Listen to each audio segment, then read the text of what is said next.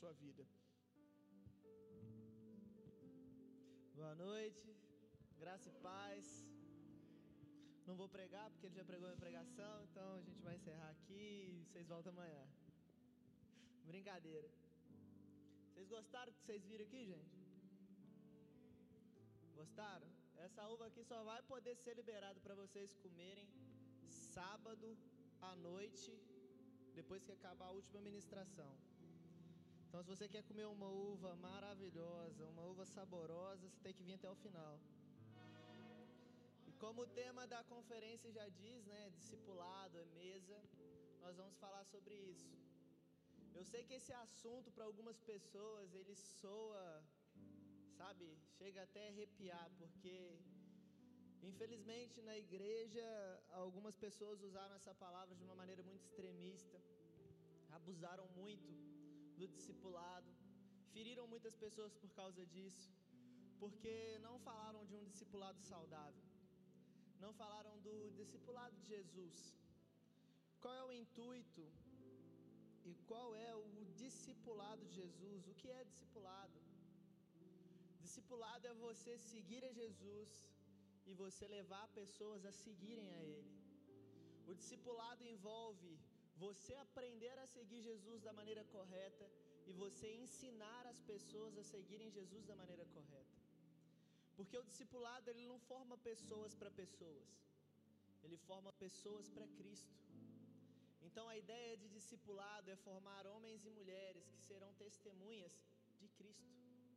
Homens e mulheres maduros que serão testemunhas de Cristo e eles ensinarão e eles pregarão as boas novas, levando pessoas a conhecerem a Jesus, levando pessoas a aprenderem a caminhar com Jesus. Então Jesus ele quer fazer isso com você. Esse final de semana é para você sair desse nível de uma pessoa comum e realmente se tornar um discípulo de Jesus. Existem duas diferenças e existem dois tipos de pessoas que se relacionam com Jesus: a multidão e os discípulos. Abre sua Bíblia comigo aí, você que trouxe sua Bíblia. Lucas capítulo 14.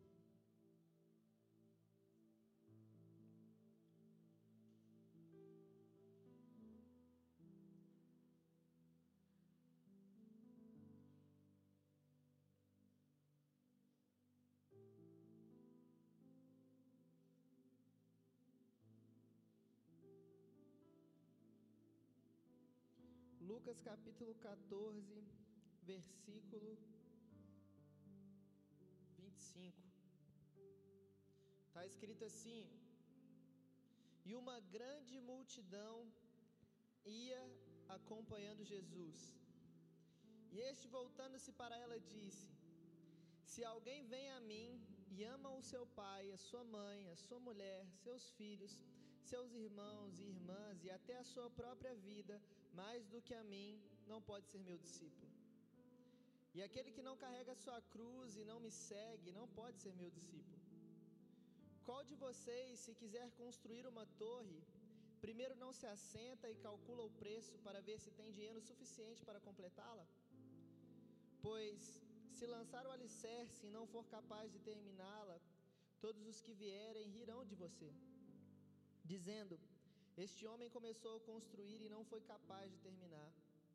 Ou qual é o rei que, pretendendo sair à guerra contra outro rei, primeiro não se assenta e pensa se com dez mil homens é capaz de enfrentar aquele que vem contra ele com vinte mil?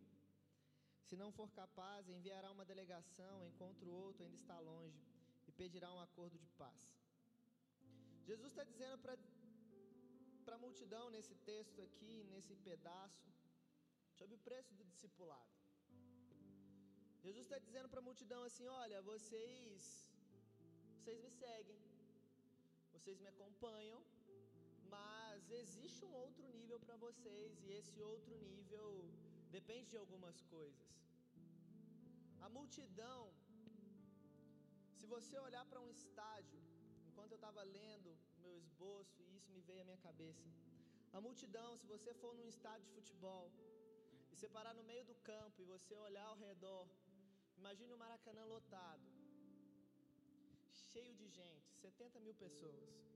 flamenguistas essa hora até arrepia. 70 mil pessoas.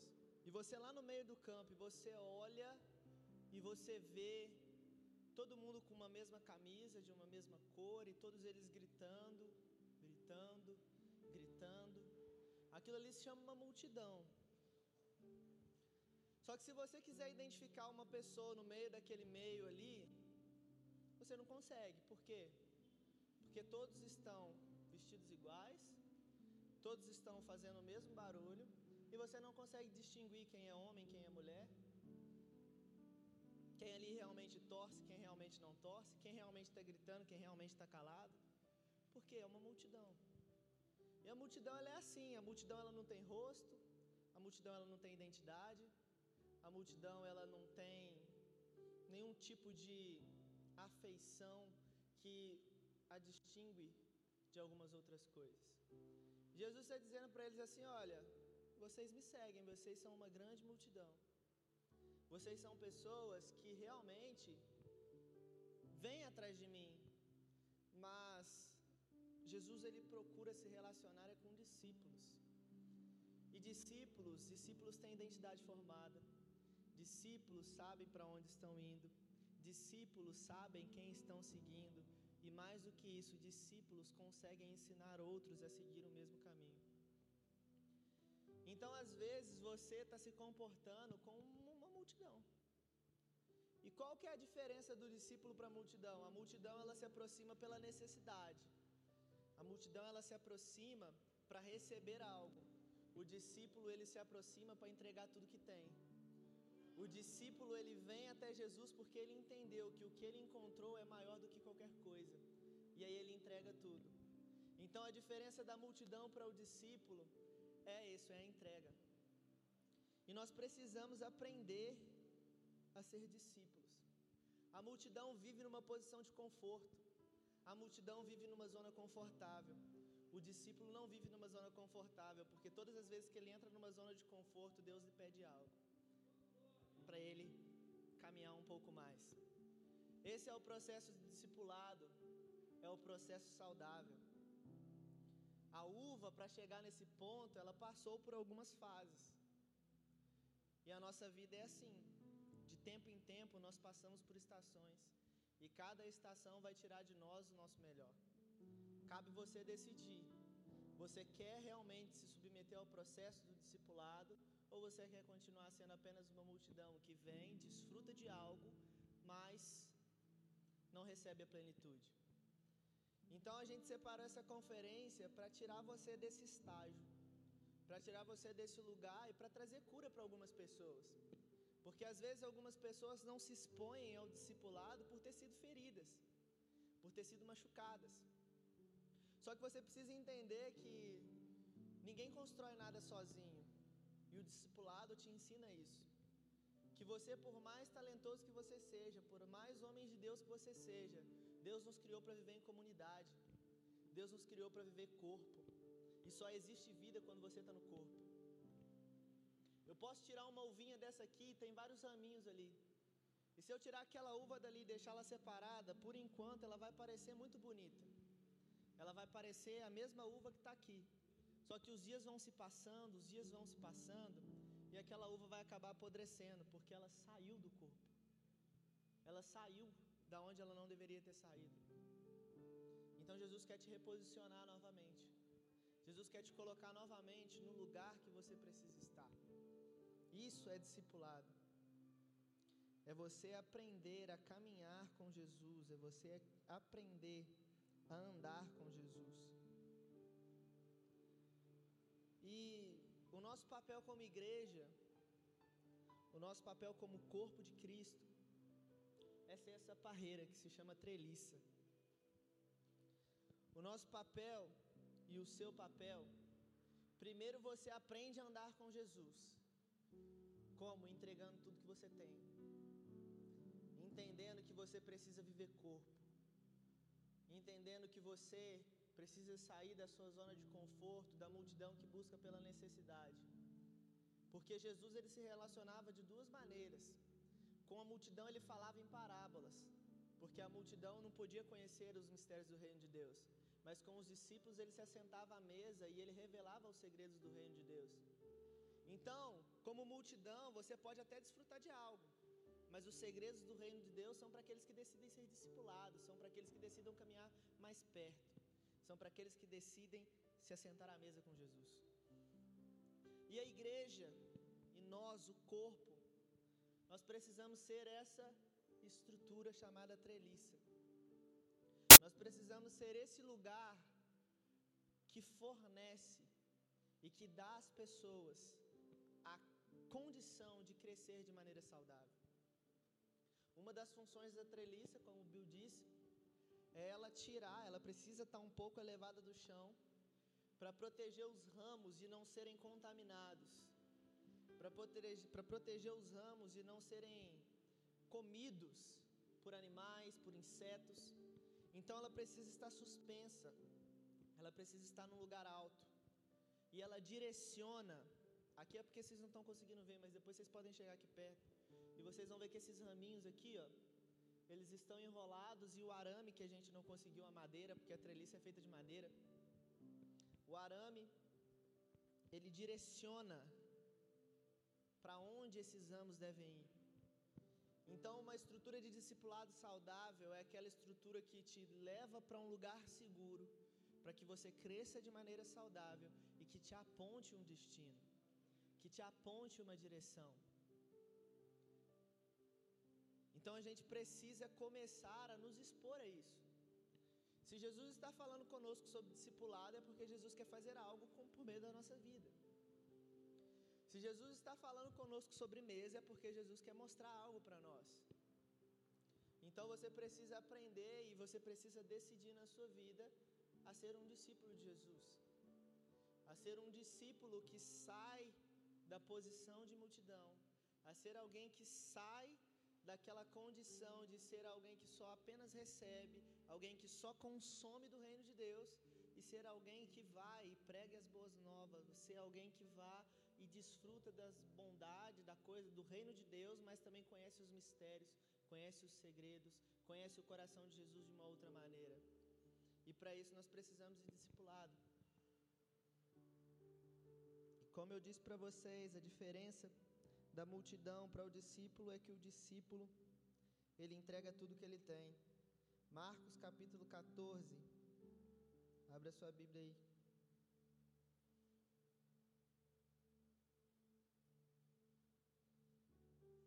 Marcos, Marcos capítulo 14,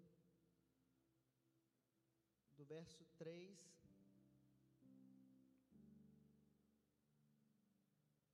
até o verso 9. Uma outra diferença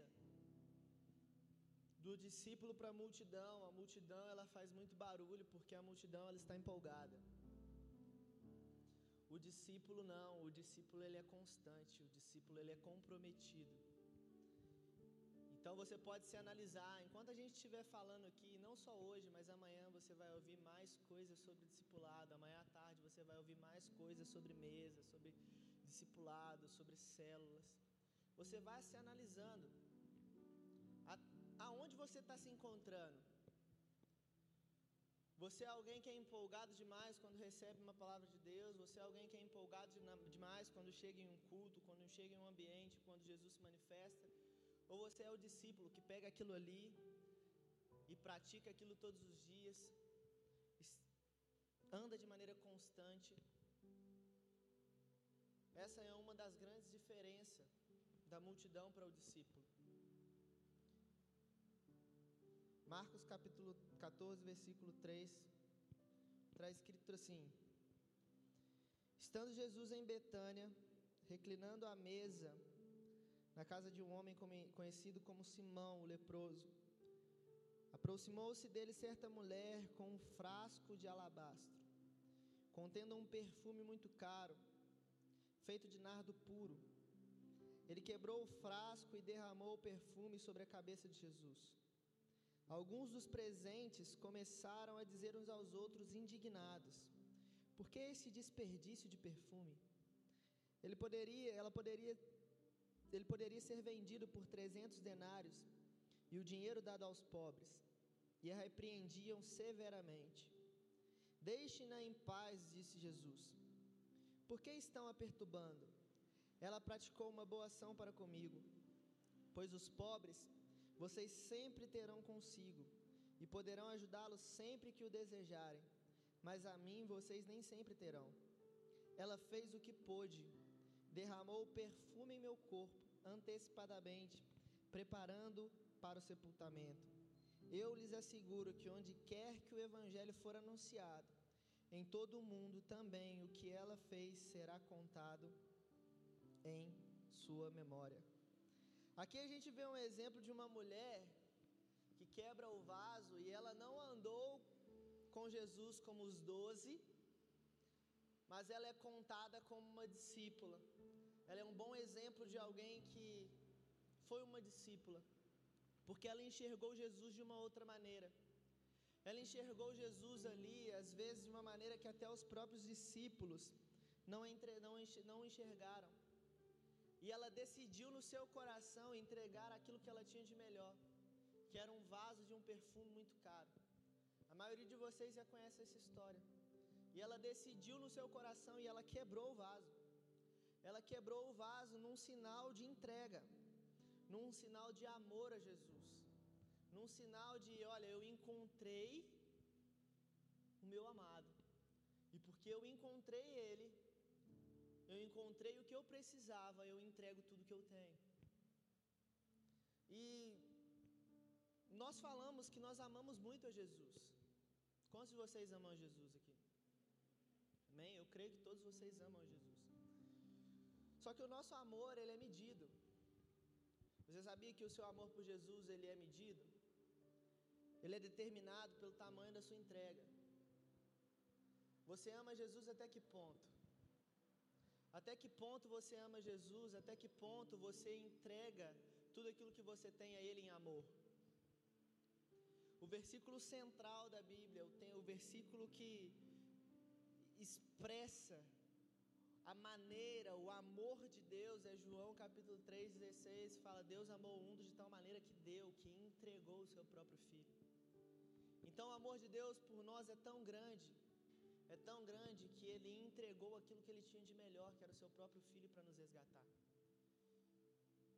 E o seu amor? Até que ponto vai o seu amor por Jesus? Aquela mulher poderia ter derrubado aos pés de Jesus apenas algumas porções daquele perfume. Às vezes ela não tinha necessidade de quebrar o frasco inteiro, de quebrar o vaso inteiro de perfume ali. Ela poderia ter jogado apenas algumas gotas e ter simbolizado: olha, eu reconheço quem você é e eu estou te entregando algo. Só que isso nos ensina que quando nós encontramos Jesus, a gente precisa decidir se a gente vai nos relacionar com Jesus entregando para Ele porções da nossa vida, ou se a gente vai entregar para Jesus aquilo que nós temos por inteiro, aquilo que nós somos por inteiro. Ela poderia muito bem entregar uma porção do perfume e dizer: Olha, essa parte só compete a você, agora o resto aqui é comigo. E quantas vezes a gente não se relaciona com Jesus assim? Quantas vezes a gente não se relaciona com Jesus apenas com porções? Olha, eu vou te entregar só essa parte, mas essa área aqui você não mexe multidão. Eu te entrego essa parte porque eu preciso de alguma coisa. Eu preciso de um toque seu. Mas eu não quero compromisso. Eu quero continuar na minha zona de conforto. Eu quero continuar na posição que eu estou. O discípulo não, eu amo. Ok, eu encontrei Jesus, Ele é o amado da minha alma, Ele é tudo que eu preciso, então eu entrego tudo que eu tenho. Eu entrego a minha vida por inteiro, eu não entrego a minha vida por reservas. E Jesus quer a sua vida por inteiro. Jesus, ele quer a sua vida por inteiro. Ele não quer porções de você, porque ele não se entregou por você em porções. Você não tem partes de Jesus, você tem Jesus por inteiro. Então o que ele espera de você é que você se entregue por inteiro. E uma outra coisa que a gente aprende com essa mulher, ela decidiu. Ninguém virou para ela e falou assim: você precisa se entregar. Ninguém virou para ela e falou assim: olha, esse aqui é Jesus e você precisa fazer alguma coisa. Não, ela decidiu. Ela decidiu no seu coração, ela decidiu por conta própria: eu vou entregar o que eu tenho de melhor. E o processo para você viver um discipulado saudável, o processo para você crescer na sua vida de maneira saudável depende não só da treliça, que é o lugar de crescimento, que é a parte, que é a estrutura que vai te permitir crescer. Ela depende de uma decisão sua. É você quem decide, eu quero ou eu não quero. Eu quero entrar nisso ou eu não quero entrar nisso. É você que decide até que ponto eu vou mergulhar naquilo que Jesus tem para mim, até que ponto eu não vou entrar. E o convite de Jesus sempre é: se entregue por inteiro. Se entregue por inteiro. A mesa é um lugar, se vocês perceberam, a gente começou a, começou a ler o texto e o primeiro versículo diz que Jesus estava sentado aonde? À mesa. Jesus estava sentado à mesa. A mesa é um lugar onde a bondade de Deus é demonstrada aos homens. Mesa não é só um lugar para você comer, para você desfrutar de um tempo de comunhão, mas de maneira espiritual, a mesa é um lugar onde Deus prepara um banquete para que você experimente da bondade dele. No Antigo Testamento, o rei Davi, ele procura alguns, algum descendente da linhagem de Saul e ele encontra Mefibosete. Mefibosete era um homem aleijado, e o seu nome significa sequidão, lugar seco, uma pessoa sem perspectiva. E aí Davi vai até uma terra onde as pessoas eram esquecidas, onde as pessoas que não valiam nada, as pessoas que não dariam nada na vida eram jogadas lá. Ele vai até esse lugar porque ele sabe que aquela pessoa tem um grau de parentesco com Saul. E aí ele fala assim: Olha, existe alguém para que eu demonstre a bondade de Deus com essa pessoa. E eles falam que existe esse homem e Davi fala com ele assim: Olha, venha e se assente à mesa comigo. Você vai comer da comida do rei. O nome de Davi significa o amado. E Davi ali tipificava Jesus. E esse cara esquecido éramos eu e você. E aí o amado chega num lugar de esquecimento, chega num lugar sem vida e vira para aquela pessoa que estava esquecida, abandonada e fala assim: Olha, eu preparei uma mesa para você, você vai se assentar na mesa comigo porque eu quero mostrar bondade com você. Então a mesa é um lugar onde Jesus demonstra bondade. Só que a gente precisa decidir nos assentarmos a ela. A gente precisa decidir nos entregarmos por inteiro e desfrutar daquilo que Ele está colocando diante de nós. E essa noite é isso que Jesus quer de você.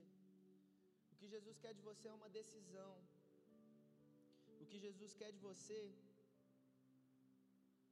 é que você decida de uma vez por todas sair da sua posição de conforto, sair do seu lugar onde tá tudo bem, aqui eu tô legal. Ah, eu não vou me expor porque já me feri bastante. Não, Fique tranquilo, esse é um ambiente saudável para você crescer.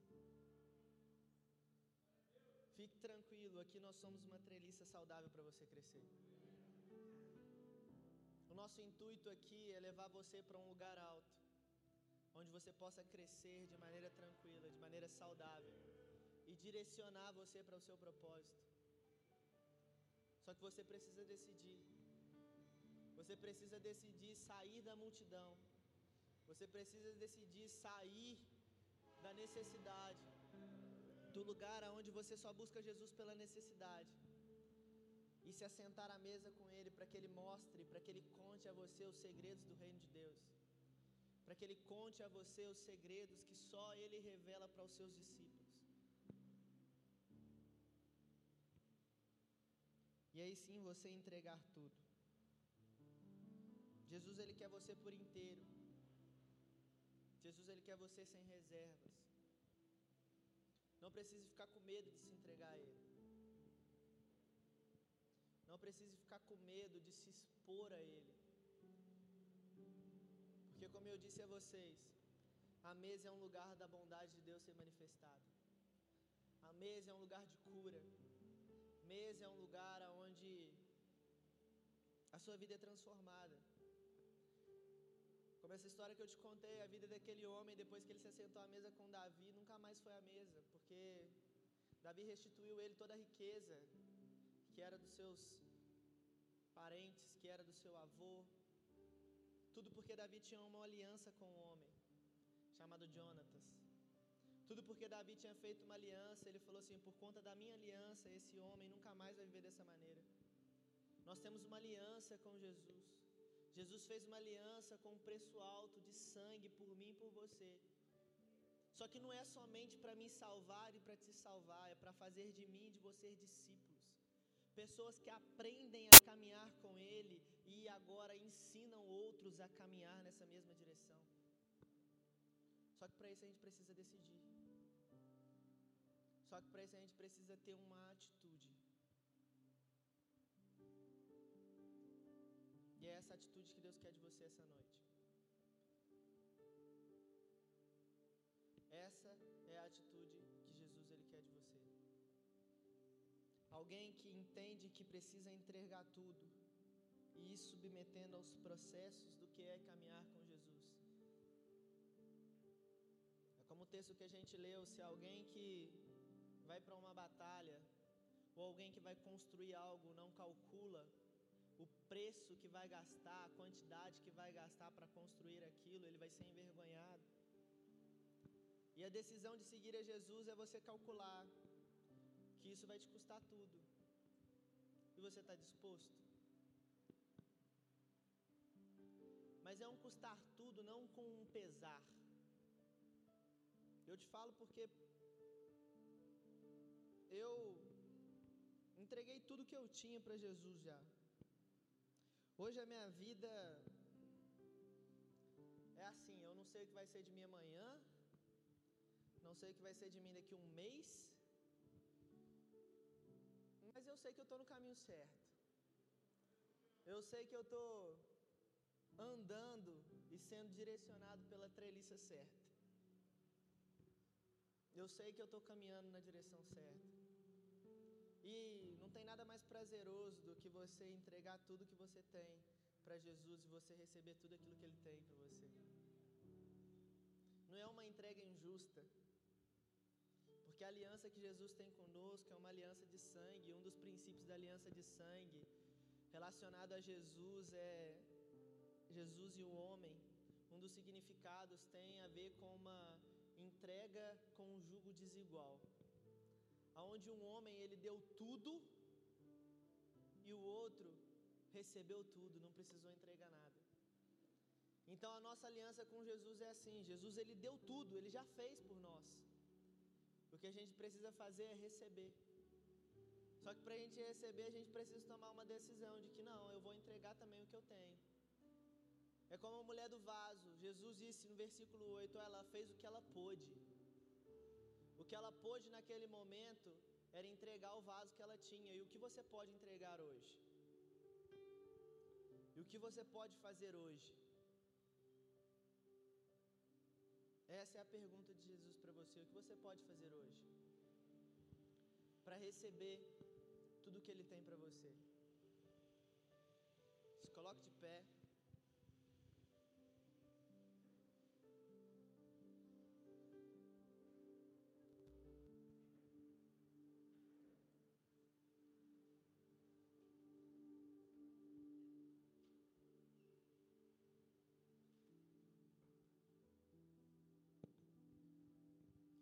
Eu queria fazer um convite para você. Você que essa noite quer decidir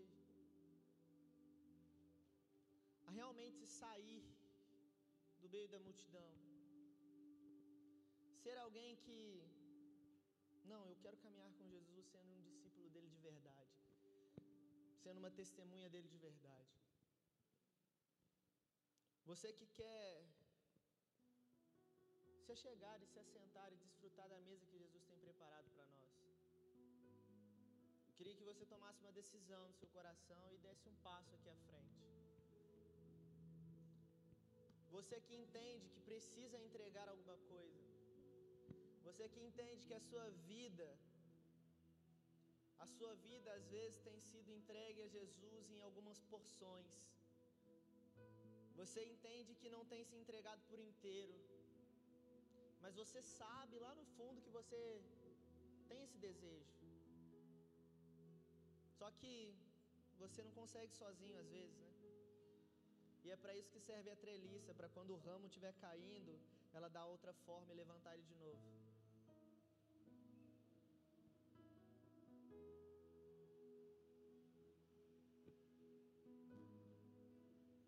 E você que está aqui já foi muito machucado por isso, por discipulado, foi muito ferido por essa por essa palavra. Mas quer dar mais uma chance. Quer dar mais uma chance porque entende que não tem vida fora do corpo. Por mais que você tente, por mais que às vezes até você ache que está vivendo legal, só que no fundo você sabe que você precisa estar no corpo. Você precisa estar em Jesus, você precisa estar preso em Jesus, que é a nossa oliveira verdadeira.